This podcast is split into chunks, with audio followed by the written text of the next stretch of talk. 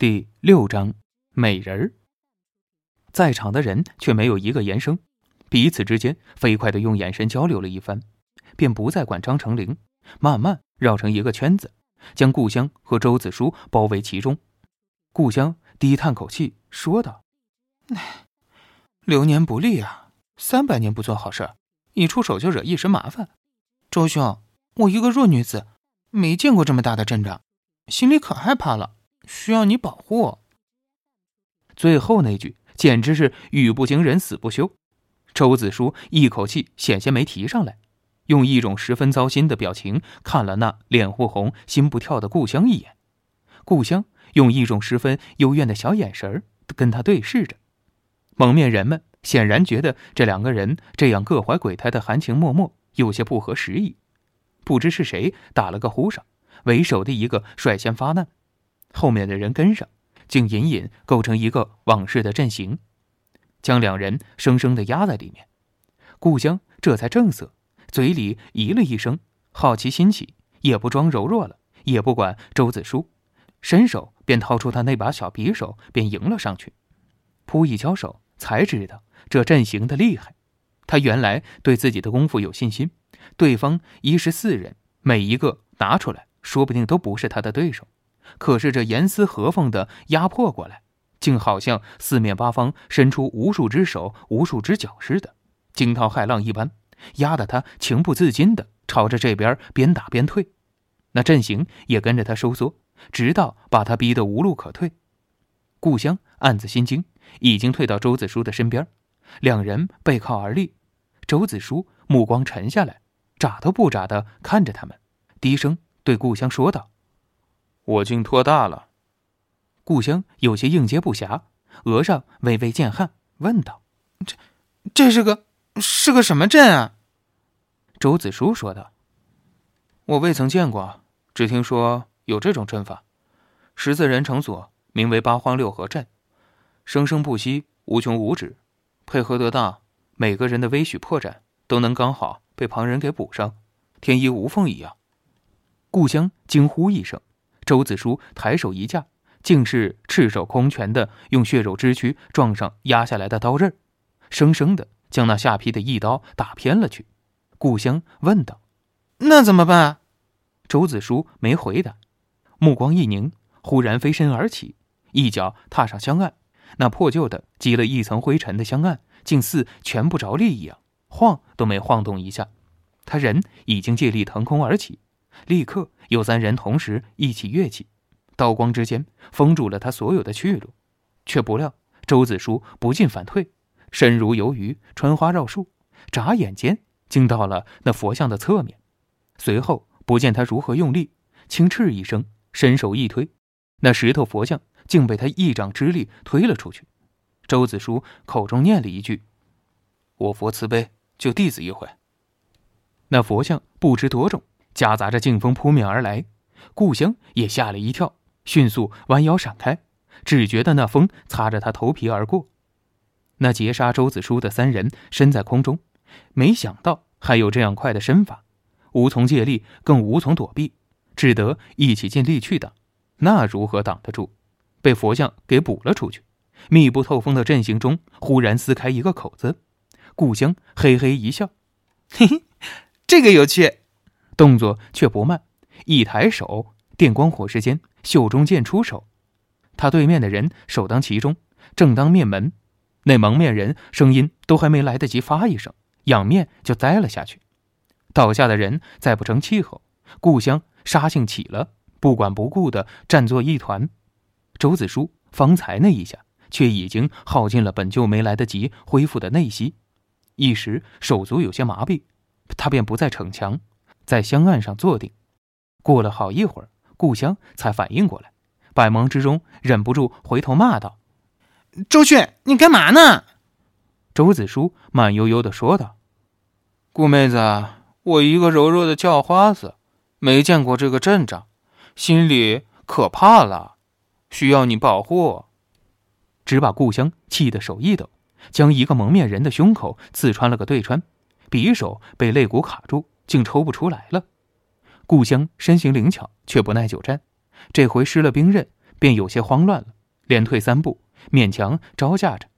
周子舒舒缓出一口气来，却不急着出手，笑眯眯的看着他们打，捡起地上一堆小石子，握在手里把玩着。突然弹出一颗，正当一个打算偷袭的蒙面人的面门，一边开口指点说道：“不好，不好，丫头，你没章法！”出手如电，弹出一颗石子，正打中一个人的环跳穴。那人下盘不稳，顿时往前扑过去，正好扑到顾香脚下。顾香下意识的一抬脚，绣鞋上亮光一闪，弹出一把短刀，刺入那个人的喉咙。只听周子舒悠然的说道：“下盘乃是根基，形而无根，形而无着，怎么不施舍？”顾香乃是聪明之极之人，一弯腰闪过一刀，横出一脚正踢对方的腿弯。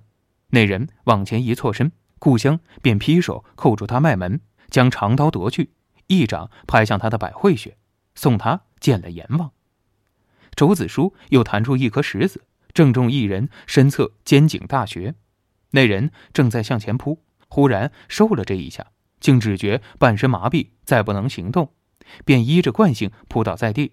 故乡便听着早温的叫花子，又半真半假的叹道：“不好，不好，阵型已散，还急而冒进，真是顾头不顾腚啊！”故乡闻言，立刻踩了一个十分灵巧的莲花步，那扑过来的蒙面人。一枪刚劲之力被他闪过，下意识横刀便招，却正好被侧身破定给送到了顾香手里，顺手又解决了两个。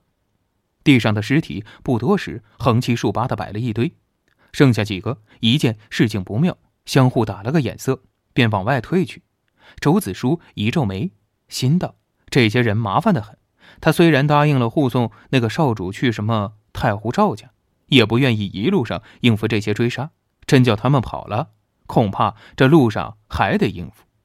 想来这些人暗算愚人，灭人满门，赶尽杀绝，还要这样藏头露尾，也不是什么好东西。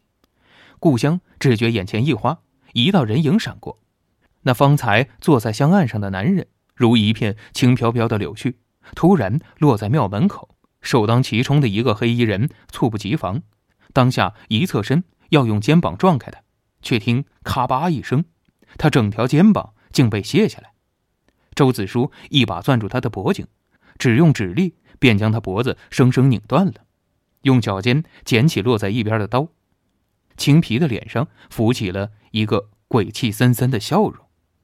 故乡只觉得自己没来得及反应过来，那几个往门口冲的蒙面人就全部变成了尸体，忍不住眨眨眼，心里诧异，原以为。瞧这人说话做派，像那些夸夸其谈的门派出身，不料下手灭口竟这样利落狠毒，便有些拿不准他是个什么人了。周子舒却不像他想象的那么威风，他腿还微软着，着地后尚未停歇，杀了人这一停下来，便有些站不住了，又不愿意被故乡看出来，便顺着力道往后退了几步，看着身形飘逸，其实。只是狼狈的在寻找个借力的法子撑住，忽然背后伸出一双手，稳稳的扶住他。周子舒一激灵，竟不知这人何时靠近的，汗毛顿时竖了起来。好在那人只是扶了他一把，没有别的动作。故乡的眼睛却亮了起来，叫道：“主人！”周子舒这才舒了口气，站定以后转过身来。扶了他一把的那个人，正是那酒楼上的灰衣人。近了看，年纪也不过二十八九，眉目倒说得上是俊朗，只是那双眼直勾勾的盯着人家看的时候，总叫人不那么舒服。眼下他正盯着周子舒，目光好像是要钻到周子舒的脸皮底下似的，十分的放肆无礼。周子舒便干咳一声，说道：“多谢这位啊。”温温客行。灰衣人说道，随后脸上似乎带了一点疑惑之色，目光落在周子舒的脖子和手上，疑惑之色似乎更重了些。虽不知这人在看什么，周子舒倒觉得泰然，他自己的手艺自己清楚，轻易被人看出来了，早十年前就已经身首异处了，便淡定的说道：“哦，多谢文兄。黑衣人看了半天，也不知道在看什么，半晌才移开目光，点点头，说道：“不必。”说完，他便走进了破庙。故乡已经快手快脚的将几具尸体踹到一边去了，用茅草给他铺了个干净的地方坐。然后，这位温客行又看了周子舒一眼，嫌不够事的，还特意解释说道：“我，我不是有意的。”周子舒就明白，故乡那股子不讨人喜欢的劲儿是失成何处了，径自坐在一边去调息了。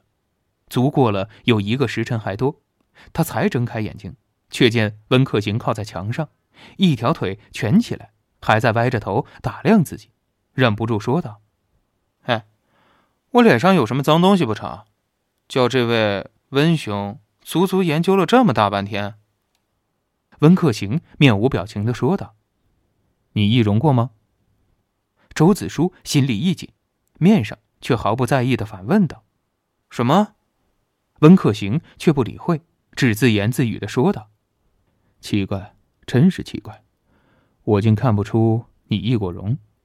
若说你没动过手脚，哦。”他伸手磨蹭磨蹭下巴，颇为不解的说道：“我这些年看人，从未看错过，一眼见了你背后的蝴蝶骨，分明应该是个美人啊。”周子舒顿时无言以对，温客行点点头。自顾自的说道：“我看人从未出错过，你一定易容了。”周子舒继续无言以对，温客行锲而不舍的盯着他的脸，使劲儿的看，看了半天，又放弃似的把头往后一仰。可我竟看不出这破绽，这些江湖小把戏，得要多大的本事才能叫我看不出破绽？只怕还没出生吧。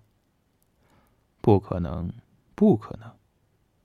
故乡凉飕飕的说道：“主人，你上回还指了一个杀猪的屠夫背影，断定是美人呢。”温客行轻声细语的说道：“那人虽然是个屠夫，单是那双水光潋滟、盼顾生姿的眼睛，便能称他一声美人。